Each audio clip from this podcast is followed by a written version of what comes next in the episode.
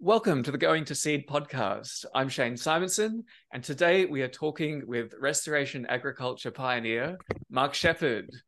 So, to get us started, Mark, can you tell us a bit about your background and the path that led you led you into crop breeding? Oh my goodness. How many days do you have for this? We'll see. Born and raised in the industrial wasteland suburbs outside of Boston, 19 early 1970s when all the factories basically closed down and, and moved overseas to third world countries where it was cheaper to run everything and you could pollute everything like crazy. And the river at the bottom of the hill our house had a river that looped around it a big huge loop and the road went straight across. Whether we went north or south you had to cross this river and the big game was to guess what color is the river today. Blue green red orange just crazy colors and it stunk. And and I, was in boy scouts. Conservation was was talked about quite a bit. It was the era of the bambi movie and you know taking care of wildlife. So i got really into you know nature and all things outdoors because i lived in such a horrible wasteland and, and it just seemed like a beautiful thing. And after after they went through all kinds of legal actions and protests and sabotage and stuff like that, the companies that were dumping all the chemicals into the river as their waste disposal system, they finally agreed to put in a wastewater treatment. And lo and behold, the river cleaned up. I got to see the river clean up pretty soon. Like after a few years, we could see the bottom washed away. Stuff started to grow back on the on the outside edges of it.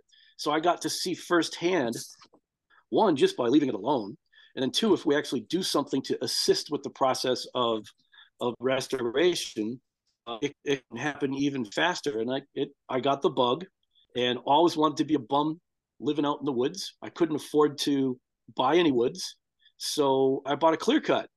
That was the first property that I bought after saving up for a few years, and started replanting it. Built a cabin, and got it reappraised.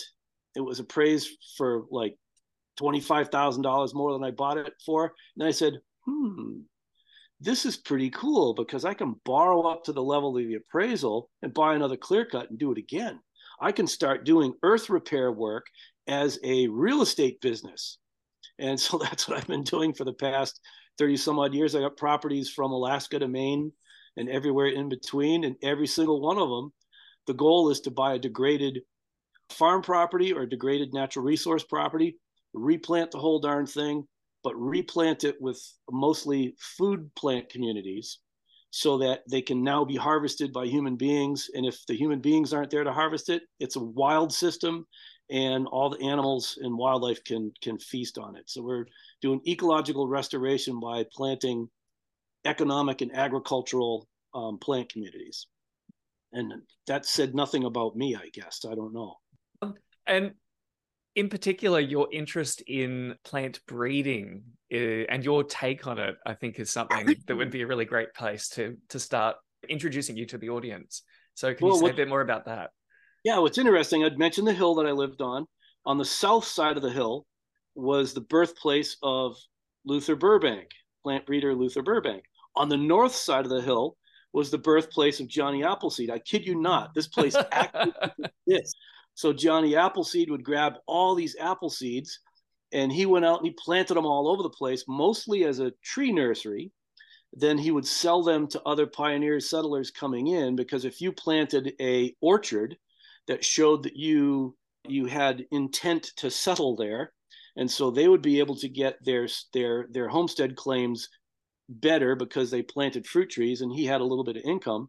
But what that was is this mass selection of random apple genetics that had never happened before. He is the human being that is responsible for more diversity within the apple gene pool of any other person in, in North America, probably any other person in history. And then Luther Burbank, he was a mass selection breeder extraordinaire. He is the individual that has more plant varieties credited to his name and his breeding work than any other human being on the face of the planet, from thornless cacti to multi-petaled Shasta daisies.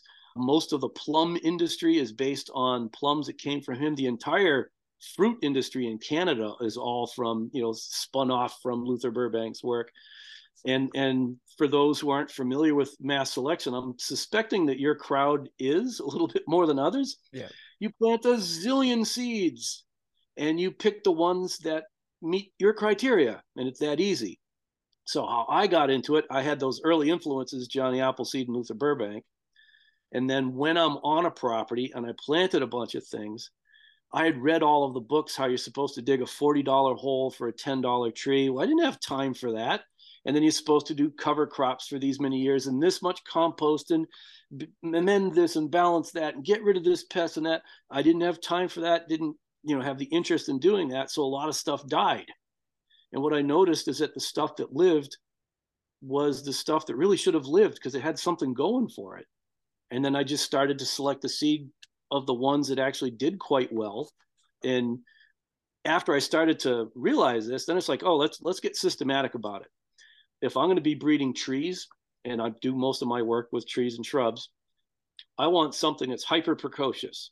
That I put the seed in the ground and that SOB turns around and it, and it flowers next year. In the wild, that's not necessarily a good trait because you're putting all your energy into reproduction and you get overshaded by somebody else and you, you just fade away and you disappear.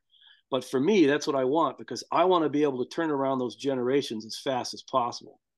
On on my hazelnut breeding, that population uh, on average about 80% of the little hazelnut plants that you put in the ground their second year they're they're flowering and producing nuts now that's not enough for it to be like commercially viable yields but what that allows me to do is to is to keep churning those generations faster and faster and faster it's essential for for finding these other traits I don't think we have to invent traits. We don't have to insert new genes from here or there.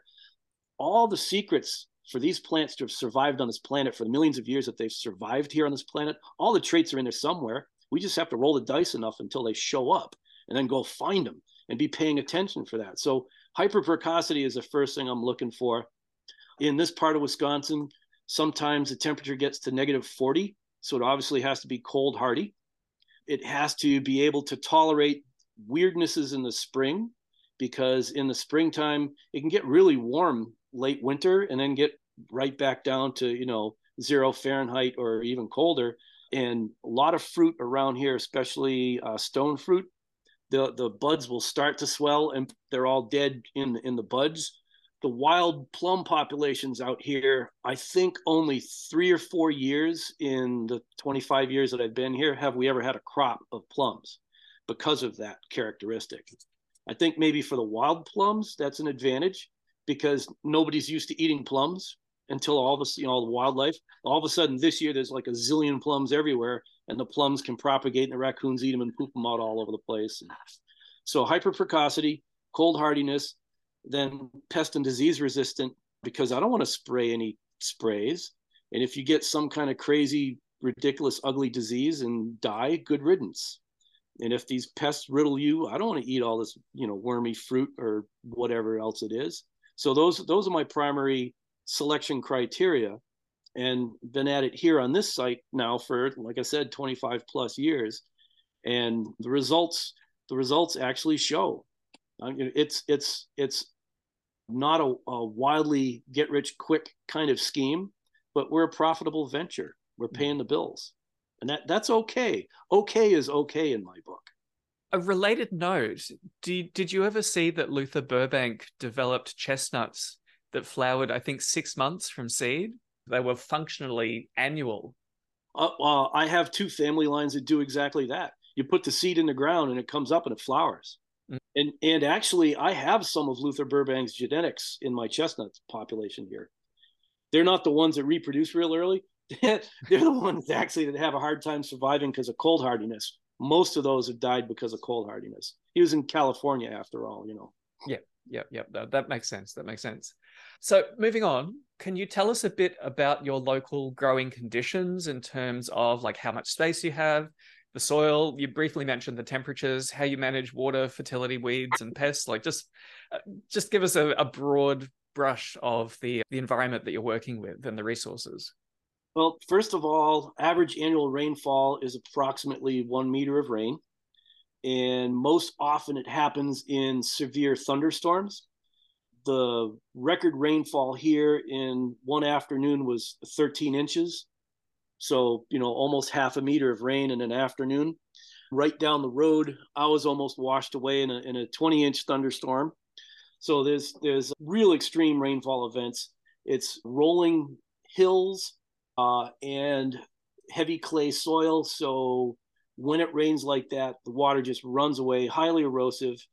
This is this region in southwest Wisconsin is where the Soil Conservation Service got started in the USA. The Coon Creek Watershed Project was the first watershed scale project to prevent erosion in the USA on agricultural farmland. So tremendous amount of erosion because of all runoff. So first order of business is to set up a series of swales and berms and ponds or call them terraces and you know water and sediment control basins if you want i don't care what you call them but a way to channel the water across the slope soak it in spread it out and store it in pools across the property in order to be used later either for you know watering livestock or irrigating irrigating crops if necessary.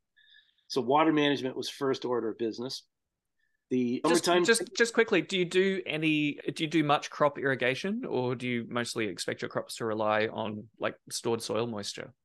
The the crops are are predominantly you know rain fed and soil moisture fed.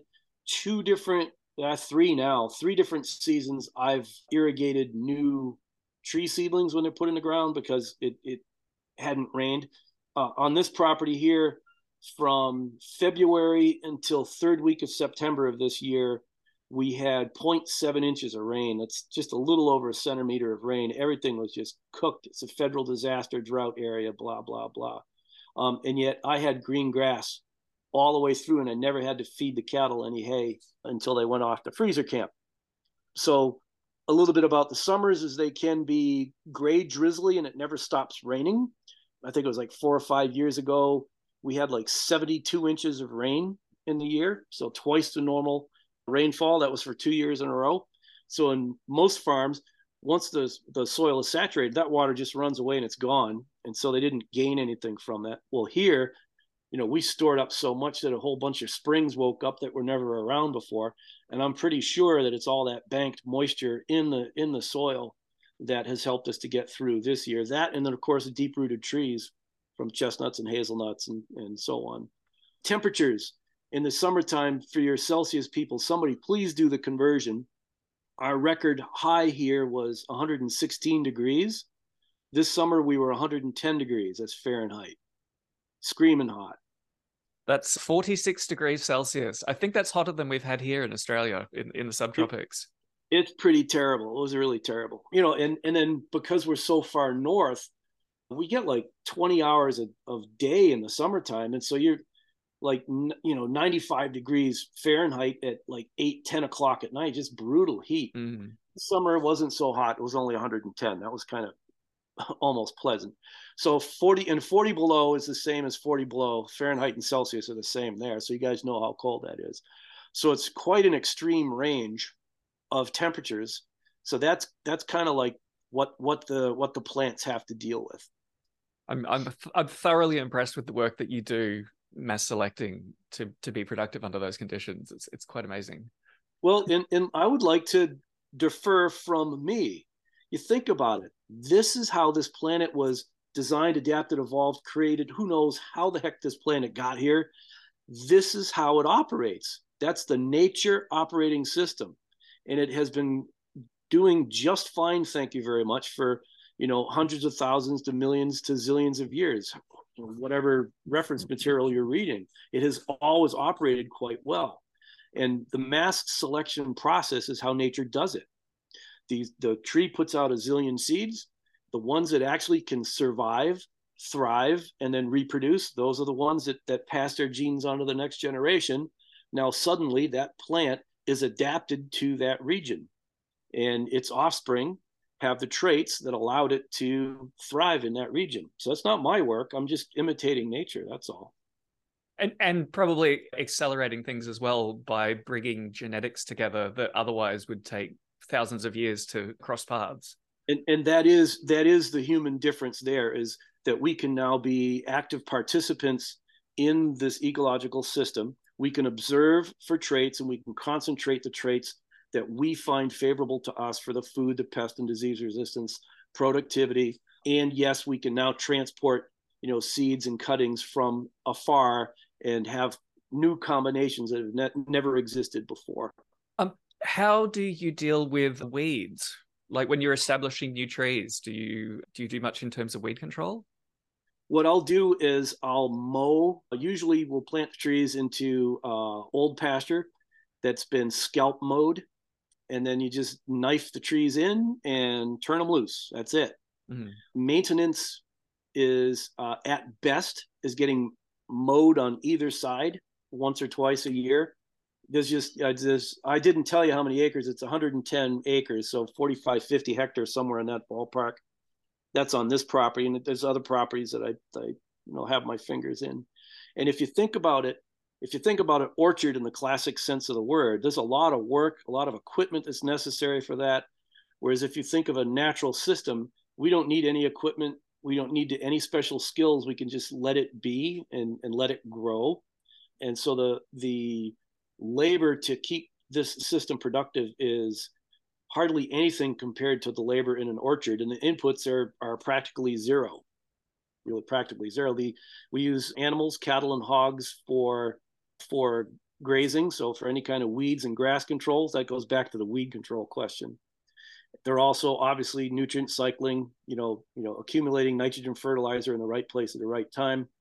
Some of the things that that cattle do, and I'll use apples as an example. In the fall of the year, when the grass doesn't grow as fast, it's still warm enough that we've got green grass, but it's not really growing fast. And the the apples and other fruits start to drop their leaves. Well, any leaves that had apple scab lesions on them fall to the ground. Cows are hungry; they eat it all up.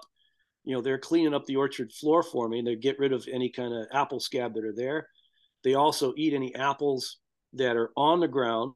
How we harvest is we don't have we don't harvest apples and then bring them to a, a packing shed where you grade them and sort them and then have to deal with the ones that you you grade out. We just grade in the field. Only the good apples come in for us to use for whatever purposes we're using them for, and then we let the rest fall to the ground where the pigs and the and the cattle can eat them. And people say, well, you can't let the apples fall to the ground because then all those pests will come out, pupate, and live in the soil and come out, you'll have worse pests next year. It's like, well, no, is they don't last more than a day or two. We go through a block, we pick a block, the ones that have bugs, we throw them on the ground, and after we're done harvesting that block, the animals go in, boom, there's not an apple on the ground. Mm. So they're they're short circuiting the disease cycle by eating diseased, you know, branches and, and leaves, and they're short circuiting the pest cycle by eating all these fruit that have larvae inside of it. Uh, one thing that you were really useful in inspiring me is the advantage of growing your own tree seedlings and planting them out as small as possible. Could you tell me a bit more about that particular strategy and technique compared to the usual way that people think you buy this, you know, meter high tree to to dig a huge hole and, and plant? Well, by putting the smaller trees in the ground, it, and typically by the the trees that we plant, they've they're one year in a nursery bed, one summer, you know, one growing season in a nursery bed, and you know, probably they're 12 to 18 inches is the average height of these trees. Some of the trees, chestnuts especially, some of them will get up to like you know a meter high, but you know that's the exception. And so they're they're less expensive to purchase if you're going to be purchasing them if they're small, and we just knife them into the ground and we don't amend the soil at all unless there's a massive mineral imbalance.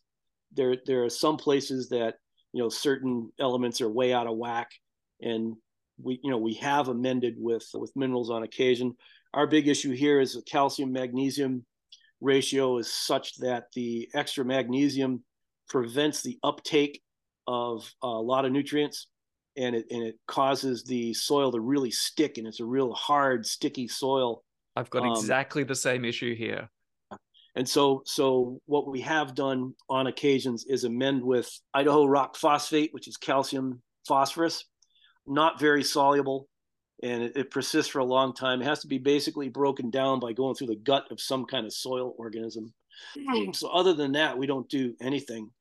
and we plant high density in the rows on when we're we're doing a planting of what we'll call canopy trees, which are anything that's going to be like head high or taller.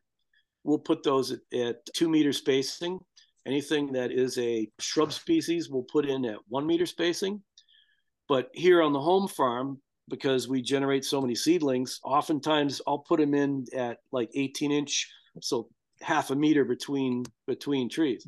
Yeah, because the end of the end of the nursery season, we're selling all, all kinds of trees. I've got all these leftovers. I'm going to put them in at my place. I put them in real close. There's a couple of blocks here I've done that were uh, 18 inch spaces between trees, a double row, one meter wide. So that was a, a stem density of about 4,000 stems an acre. So if you plant if you plant chestnuts according to the way that the universities in the USA say that you should plant chestnuts, you have almost 65 or 70 plants per acre. Um, now, out of those 65 or 70 plants, let's say you lose 20% of them. Now you're down to 40 plants per acre. What kind of production you're going to get out of 40 plants per acre? And they start to produce pretty young. You know, really, you know, you'll start to get some nuts at year three.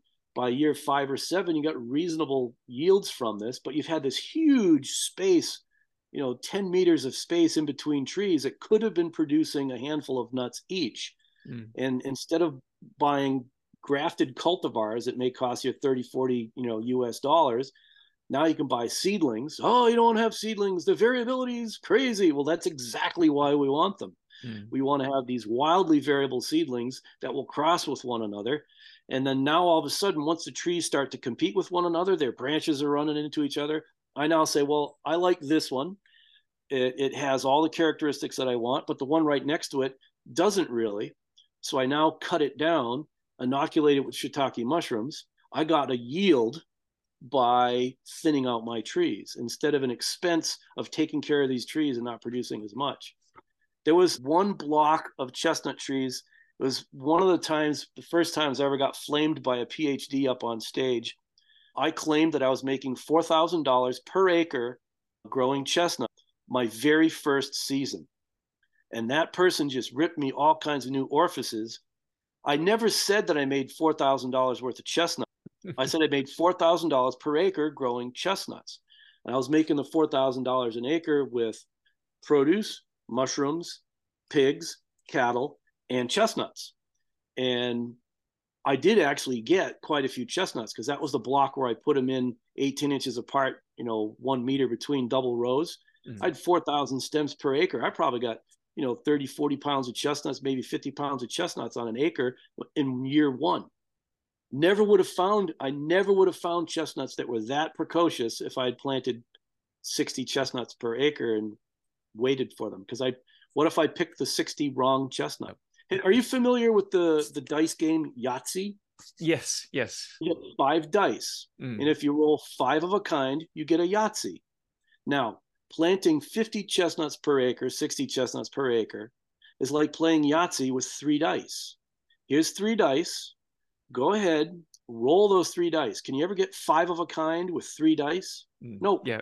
You're set up to lose well, then maybe you can improve your yield by adding this to your soil or spraying that or buying this new piece of equipment that will do this and that. That's the game that we're being told wholesale is the way that we're supposed to do things. And that's purely a concept that is not in synchrony with nature and how this planet works. This planet works by putting out a zillion seeds and then letting natural processes, and humans are a part of nature, we're going to select for the ones that meet our criteria. Do you have any tree species that you've figured out how to do direct sowing? Oh, oh yeah.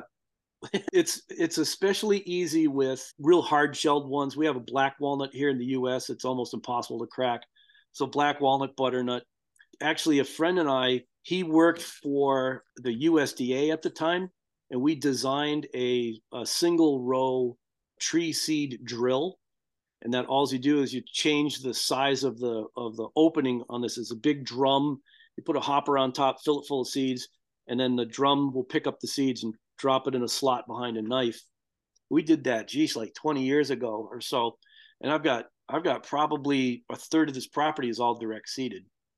Yeah, it, it, it's something that I can see a, a huge amount of potential for. Like it's the ultimate extreme of reducing the investment per tree and to maximize the amount of selection that happens in the process. Yeah, the the only issue with that, because what what happened is after we came up with that machine, we because he worked for the USDA, we tried to get uh, direct seeding acceptable as a technique to be used in you know the conservation reserve program here in the states, where they encourage farmers to plant trees.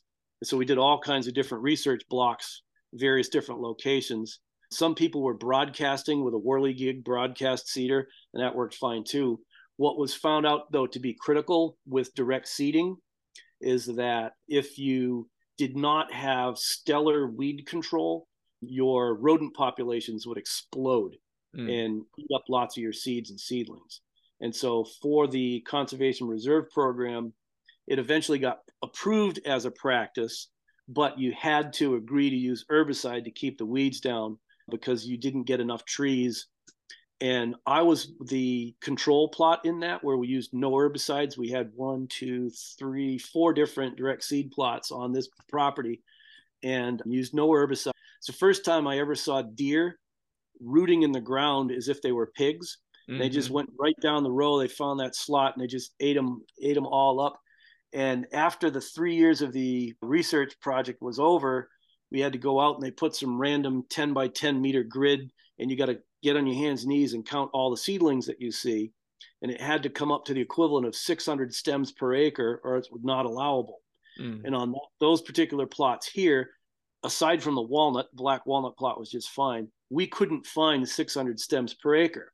So I hung my head. I was totally depressed. It's like I wanted us to have some sort of, you know, non-chemical organic alternative to direct seeding. Sigh, this isn't going to work. So I planted a whole bunch of my Korean pines on one of my direct seeded sites.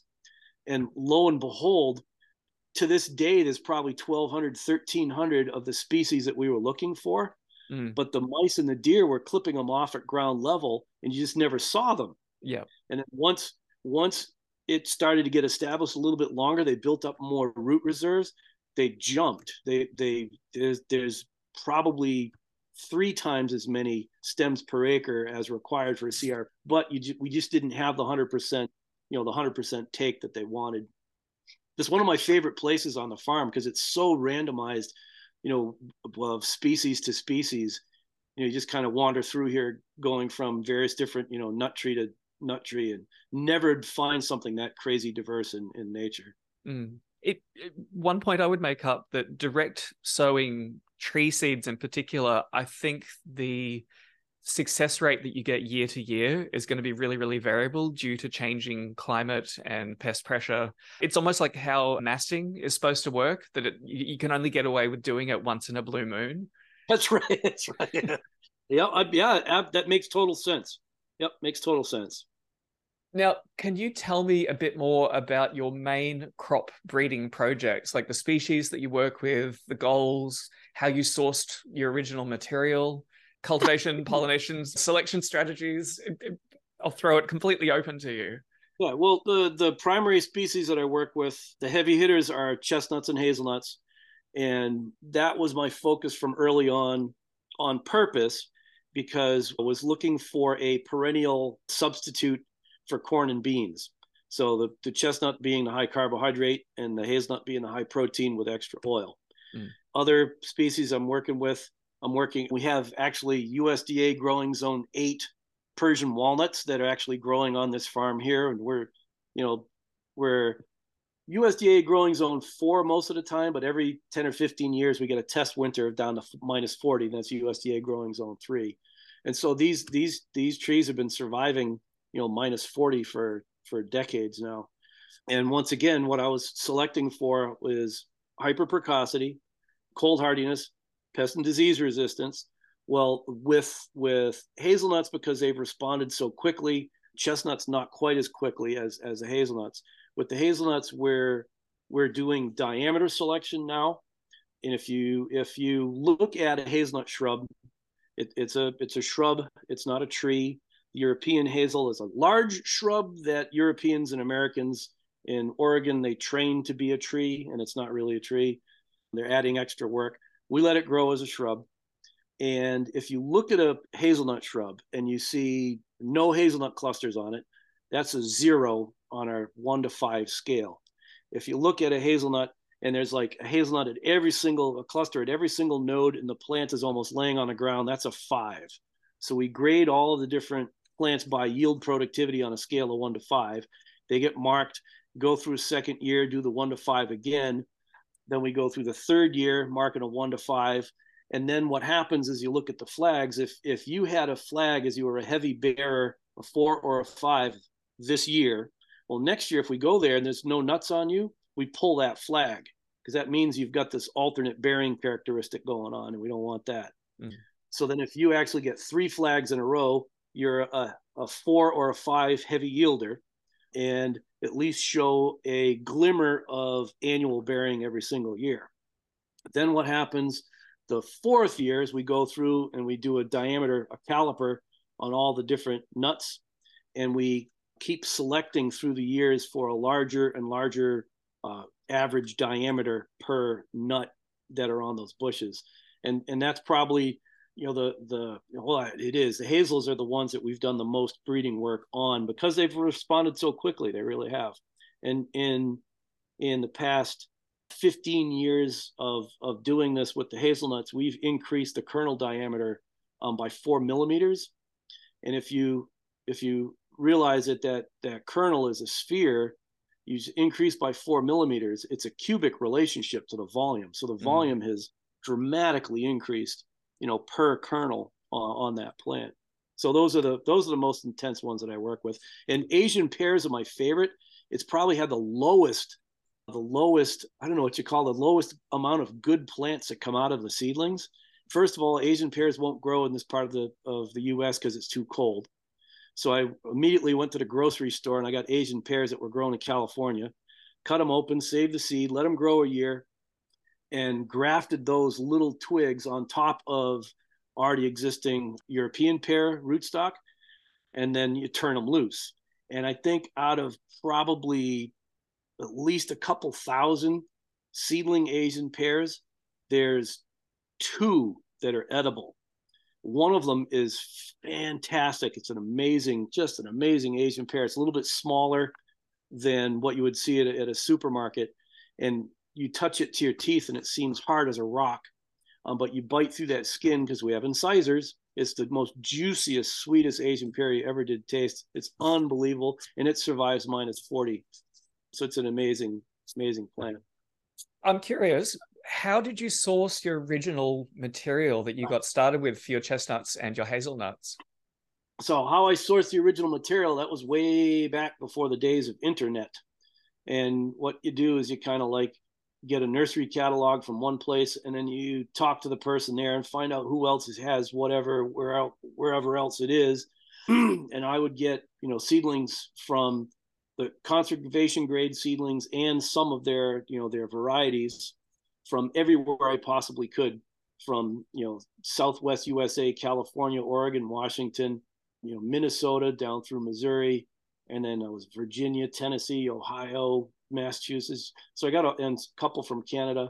I got a, as wide a range of genetics that I could back in the day. Now with the internet, I can get stuff almost anywhere I just have it shipped in.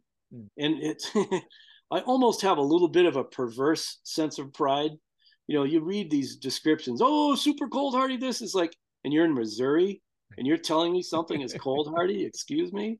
And so I have a certain sense of pride in, in buying nursery stock from people and killing it. But have you noticed the effect that once you get genetics through the first generation, that it often seems to go through like a an, some kind of reprogramming to make it more adapted to the local conditions? You're you're touching on something that resonates, but I don't exactly know what you mean. What do you mean? Because it used to be somewhat difficult to get stuff to like survive and thrive and do well, but it's now it's like stuff just grows. I almost like I almost like I can't kill it. Is that part of like what you mean? Yeah, yeah. Like when you buy, you know, a grafted tree from somewhere else, getting it to maturity and then producing seeds is often very hit and miss, can be a bit of a struggle. But once you have that first generation of seeds and you germinate them locally, even if there haven't been dramatic genetic changes, there seems to be something that happens in that early germination process that allows the plant to go through some kind of reprogramming.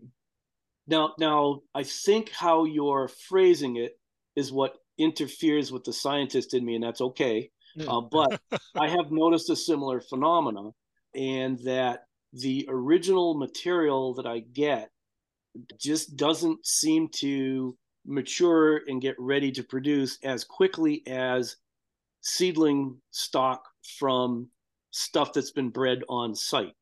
Why that is let's just leave that out. Let's just say i have i have experienced that as well. Mm. and so why that is i don't know. One of the reasons why i think that's possible here is that uh, my plants are you, you can't call them anything other than hybridized because you've got a this kind of hazelnut or that kind of hazelnut you know five six i've got you know european chestnuts chinese chestnuts american chestnuts hybrids from 50 different nurseries all over the place plus my own stuff they are mutts of mutts yeah and i think yeah. i think that probably also has something to do with it yeah yeah yeah I'm sure. what see i was going to say what i'm not sure and i don't care i want i want performance as long as they're performing that's great. It's one of the favorite questions for me to field on farm tours.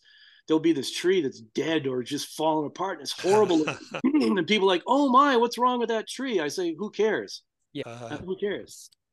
I'm, I'm, I'm very much leaning towards being a, what's the word? Like a biological agnostic. It's like there are so many things going on inside an organism. And it's really fascinating when a scientist, you know, announces some new discovery but so what? Like it it works. It has worked for for billions of years. Let's just find ways of making it work for us. Yeah, it's just recently. You know, this this is not, not related to plant breeding, but you know, I do a lot of work in Africa, and we found this research that if you have three termite mounds per uh, hectare of ag field, your crop yield increases by thirty percent. Mm. So the conclusion of this scientific research is therefore we need to find out what is it that these termites are doing so we can come up with a spray that we can now add to our fields to get 30% in. what moron thought of that? How about have termite mounds in your ag fields and deal with it? Mm. Have we missed talking about anything that you would like to cover? Because you, you focus, I think, probably more talking about the production and the design side of things, but we're really interested in the breeding side of the equation. So uh, I want to go back to your I want to go back to your biological botanical agnostic thing. There is so much that we can know, so much that we can know, and of all the different research and things that I read, I can't give you a percent because somebody will get on my case about it. But so much of it is absolutely unnecessary doesn't really matter one whit. What matters to you and what matters to me is that these plants are thriving, they're growing, they're reproducing, they're healthy, they're nutritious. Uh, one of the things that has been discovered is that the trees that fend off pest attacks more often have more phytonutrients in it that help us to prevent, you know, cancer and other various different diseases. They're better for our immune system. That's mm-hmm. all that I care about is that these things are doing okay. And and that factor is probably something that a human being without any training can tell by taste. If you gave them the choice of the better and the worst product, most human beings well, would be able to, or at least you could train people quite easily to recognize actually, it. Actually, a lot of those, a lot of those compounds are the bittering compounds, and and that's actually where a lot of the, the research came from on that connection between the phytochemicals in food. Is that the the more pest resistant and disease resistant the, the, the plant, the more bitter and nasty it tasted to people. Mm. And that's probably why it is not tasty to pests either. it's got all these different things in it. But those are the those are the compounds that we need for for our own, you know, disease resistance. Mm. Jo Robinson, Eating on the Wild Side, is a place that cites a lot of research related to that. Mm. So, Mark, if you could work wonders with any species, what would you create? Oh, you ready for this? I've got gray hair in my beard. You guys see it? I kind of wouldn't mind fiddling with coffee and cocoa. And if you can imagine having like Minnesota grown coffee or, you know, Canadian cocoa, that, that and, and there are variants that are found in high elevations, super cold, you know, super hot. All we got to do is go out and find them. So that would that would take care of a couple of my my things that I like to do is take care of my travel bug, go around the world finding examples of serious high elevation coffee and cocoa, and then the whole plant breeding thing and start breeding selecting for coffee and cocoa that's adaptable to cold climates. And you think about how easy it is to negatively select against you know the, the, plants that can't tolerate cold. You just plant them out there, and if they freeze off over the winter, they aren't the ones. Yep, they're just making room for planting more. That's right. There's so a those, pres- those would be coffee and cocoa. That'd be my that would be fun. There's a precedence here. I recently learned that quercus, the oaks, until, were until recently a tropical genus.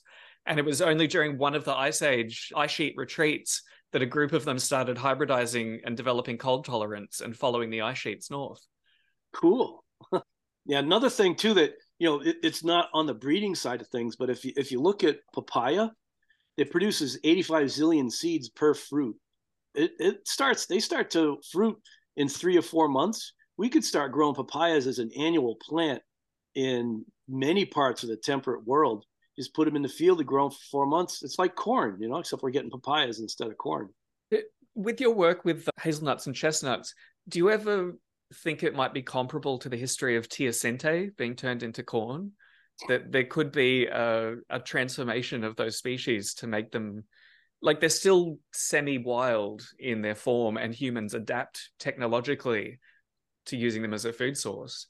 But the guy, the guy who actually was the one who discovered the link of of corn, maize, and teosinte was Dr. Hugh Iltis, at the University of Wisconsin Madison. He's probably deceased now, but I met with him and conversed with him on several different occasions. He just absolutely thrilled with the stuff that I'm doing.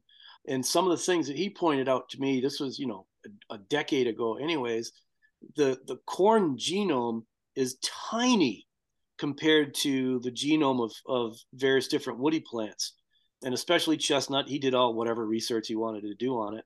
So if you got this huge genome, the possibilities for recombination are just astronomically more than what teosinte ever had going for it. Mm-hmm. And that's why we need to do the mass selection, as many seedlings as we possibly can, as fast as we can, like the ones that, you know, that, that I've got these two family lines that they come up out of the seed and they flower right away. That's with the chestnuts, you know, and the two year hazelnuts what if we have we don't even know the expressions who would have thought looking at teosinte that it would turn into the corn that we see you know growing over half half the usa mm-hmm. we have no idea what's in there. We just need to roll the dice more often and, and see what comes out. And it's and, fun. and and people like you have done the really difficult early stage of bringing genetics together and mixing it. Now that you're sharing that that germplasm with other people around the world like that that's the easy next step. And and part of what we're also doing too is is the forest agriculture nursery forestag.com is we're a network of nursery growers that uh-huh. do mass selection breeding. And and we all have all these different seed sites from southern sites you know middle middle latitude sites northern sites. We'll gather all the seed, grow them at a couple of different nurseries in different locations just to get those plants out of the ground. So when you're buying, you know, tree or shrub seedlings from Forest Ag, you're getting seeds, seedlings that were bred this way. This is this is how we keep doing it. Now that you know, if we're sending out hundreds of thousands of plants per year, how many more new genetic experiments are happening in everybody's backyards and fields and farms? It's it's I think really really encouraging part and it's and it's an important part of assisted migration with crazy flying climate we have no idea which way things are going are we going to go to an ice age we're going to go to a steam bath or we're going to go to a desert we need as many genetic variations out there as possible to survive whatever next year throws at us and the next year and the next year so it's that part of what i like about it is how many people can be involved and how many people can be involved doing really really critically important work can you tell us more about Forest Ag? It's a edible woody crops nursery by plants. Forestag.com. Sweet, thank you. We're yeah we're we we have a network of growers and we have one genius with growing plants. He can he can take a you know a, a seed and and turn it into this monstrously beautiful seedling in in one year. Um, so Tom is my primary nursery manager guy, and he takes care of the various different places. We have places where we're doing grow out of our seedling pool. So there's the seedling pool, and this is this is the composite population of all the hazelnuts that have gone through this program. All of our species, we do it this way, but I'm using hazelnuts as an example because it's the most developed. Then out of that pool, we'll we'll take cuttings from certain ones, and they're now cultivars. Well, then we also take seedlings from our elites, and then the elite seedlings uh, we pair elite A with elite B based on their characteristics, and so those are out in separate breeding plots. And then there are some that we have taken. We got seven different controlled cross breeding plots where we have parent A and parent B that they that they cross, and we know it's like it's it's an F1 hybrid. We know who each parent was, and we can kind of track the transfer of traits.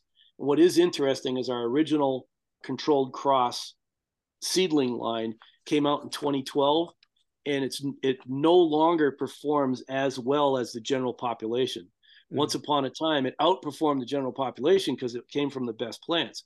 Well, as another 10 years go by, the breeding in the seedling population has continued, whereas the controlled cross plot stays the same. And we have exceeded the performance of the controlled crosses, that original controlled cross. And our other ones we're still what, what we do as soon as we start getting seed from them, the controlled crosses, we plant them out. Parent A gets planted here, parent B gets there, then we evaluate to see which ones perform the best. And then we take those and and for example, our controlled crosses now, the the 2012 ones, we only sell seedlings from parent A because the seedlings from parent B lost the fast, the hyper precocity trait we don't know what happened to it. It's gone. It's not in that. So we don't we don't use parent b as a seedling source. We just sell those for people to eat the nuts. Another big question what is your vision for the future of food in your community? It depends on where my community is because you know I, i'm like i'm really becoming an ecological planetary community guy. And so like this planet is my community.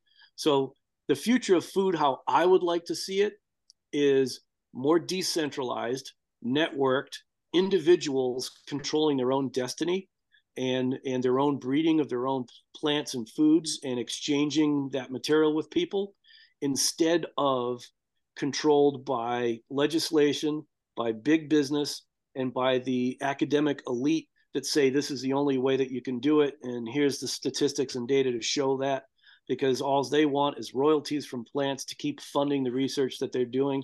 I I don't want to see a food system that's controlled by somebody owning the genetics to your plants and somebody that's preventing your right to produce your own food and create your own habitat. I'd like to see a world of decentralized, you know, imitation imitating nature, restoration agriculture type farms, every hill and valley everywhere. Brilliant. So you mentioned restoration agriculture. That's one of your books that you wrote. Correct. That's the first book that I wrote. And if I thought it would win three literary awards and become an Amazon bestseller, I would have done a better job at it. It was first released in 2013, 12 or 2013, I believe it is. the basic premise is that we imitate natural plant community types. And I'll just pick one because I already mentioned chestnuts and hazelnuts. Well, the oak plant community type, oaks are almost always found with a whole series of other plants with it. Now, oaks are fagaceae, so aren't chestnuts and so are beeches. So they will live with the same companion plants. We'll call them companion plants. So with oaks, you'll find prunuses, which are cherries, which are either tall tree cherry, medium-sized trees, bushes, or prostrate growing cherries. They grow well with malus and crataegus, which are all rosaceae. They're in the rose family. And then hazelnut is the dominant shrub in that system, currants and gooseberries, grapes, then you know grasses and flowers that grow all around. And who hangs out with the grasses are the, the herbivores that would graze on all that grass. And of course, there's so much biomass being produced that there's the decomposition cycle, all the different fungi that are growing with that. So if we think about going from tallest to shortest, we can grow chestnuts, cherries, apples, hazelnuts, plums, apricots, currants, gooseberries, grapes, mushrooms, grass, cattle, hogs, ducks, all in the same place. And they're all eating different parts of the environment. We can we can have the animals take care of the system for us, and then we eat the fruits and the nuts and the berries off the trees. And of course, eat the fungus. I think I eat mushrooms probably every day of the year. There's so much wood around here that's decomposing. Mm-hmm. It's an amazing, amazing that we can take carbon and turn it into protein. That, that's an absolute miracle. So you don't have to eat the animals if you don't want to. There's all kinds of plants in the system, but the animals are essential for management and nutrient cycling. And thank you. And I think you wrote two other books as well. Could you give us a brief overview of those? The one of them is Water for Any Farm, and it basically describes how to manage rainfall and runoff on your farm. This my whole farm I'm living on New Forest Farm. I started with attempting to follow the protocols set up by P.A. Yeomans in his book Water for Every Farm, the keyline design protocol. And it didn't take me long to realize that it wasn't really workable the way it was written out. And I found out the reason why is that Australia is a very hydrologically simple continent with no more than a third order stream.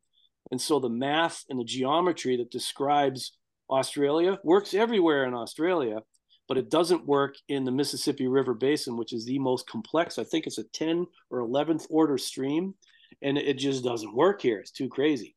So then my third book is the Water for Any Farm Engineering Field Manual. So if you are going to manage water on your property with swales and berms, terrace channels, water and sediment control basin, ponds, that sort of stuff, if you're going to do that, you better do it right because if you capture a whole bunch of rain in a big rainfall event and there's blowouts, you can cause problems downstream. So the engineering field manual is explains how you can set up a uh, rainfall runoff management system on your property following uh, everything that we that is written about in that book is compatible with USDA agricultural runoff and water management guidelines. And if you run it by local municipalities and states that may have different water boards and litigation, they can follow that and see that it tracks with USDA, and you can find a, a way to to meet in the middle and design a system that's safe and effective at the same time. Wonderful. So, final opportunity for an end plug. How can people learn more about what you're doing or get in touch with you if you're open to that? I'm guessing you're pretty pretty busy, so maybe that's not the easiest thing to do. The, the way to do that to get in touch with me or, or to learn more, you can go to restorationag.com. And that is restoration agriculture development, where we help people design and install water managed agroforestry systems. Part of that is restoreculture.com, which is an online course that was recorded a number of years ago that discusses the basic ecology of how and why restoration agriculture systems work and how to interact with them in order for them to function properly. And then probably the, the best way to learn something quick, depending on how fast you get this, this podcast out, is go to Acres USA. I think it's dot .com. Acre, that's my publisher. And this December at the annual conference in Covington, Kentucky, I'll be doing all day training, restoration agriculture uh, type systems. And then I'll be doing later on in the conference like a one hour, hour and a half presentation on uh, water opportunities with the water management system. So acresusa.com. Brilliant. I'll put all of those links in the description. That'll be great. So thank you so much for taking the time to talk with us and tell us more about the amazing work that you're doing. You're welcome. And thanks, thanks for thinking it's an amazing. And hey, everybody, this is really easy. Get involved. Plant trees. Plant way too many trees. Way, way more than way more than you think is prudent. And then the ones that don't do well, let them die. Don't sweat it. We want the ones that thrive. before you go, I wanted to say thank you for years ago when I was starting on my farm, Mark. I sent you an email and you encouraged me to look for local species to work with. And you were crucial in giving the final push to get working with our local bunya nuts. So Oh, I've been, col- yeah, uh, well, I'm in the middle of bunya nut territory. So I've been collecting remnant genetic diversity and introducing a South American species to hybridize with it. So that's my my big life's project to to Is- kick. Is the South is the South American species also a bunya? It's the Paraná pine, but it's in the same genus. So it's one of the Oh. Gondwanan sisters. Yeah, yeah. So I'm basically I'm doing a mass genetic hybridization, and then you know, but hopefully before I die, I can send that seed all over the world to help found new domestic populations. You you just gave me goosebumps all over. It's awesome. That is so awesome. I love hearing that shit. That is so awesome. And Well- one of the things we didn't address that needs talking about is soil. Trees don't need soil for crying out loud. They're growing on the sides of cliffs. They make the soil. You Yeah. don't even have to be constrained with with good soil. Jeez. Mm. No, it's all good. It's all good. I just wanted to take that moment to say thank you because yeah, that's like I'm in my 40s now and I have 40 acres of land in Australia in the right location. And who else would have the time and the interest and the patience and the opportunity to do that kind of project to try and domesticate what's very much a wild species at this stage. And yeah, hopefully if I can get it through that that first hybridization event, that hybrid swarm can be the foundation for a whole new crop that And, can and grow. I don't I don't think that it's complete complete domesticity that we're looking for. I'm looking for Yeah. wild productivity. Yeah, yeah, yeah. No, I totally agree there. I totally agree there. Oh, thank you so much again for your time. And who knows, maybe in a few years' time, if the if this podcast is still going, we can check back in with you. That'll be great. And and thanks for sending the book. Was it you, Joseph, that sent that? Or yes, all right, thank you very much. I appreciate that. you're welcome. You've been an inspiration over the years, so uh, glad to talk with you in person. Glad to meet you guys as well. Okay, well, we'll catch up another time. All right. Okay, See you guys. see you. Bye bye. Bye bye.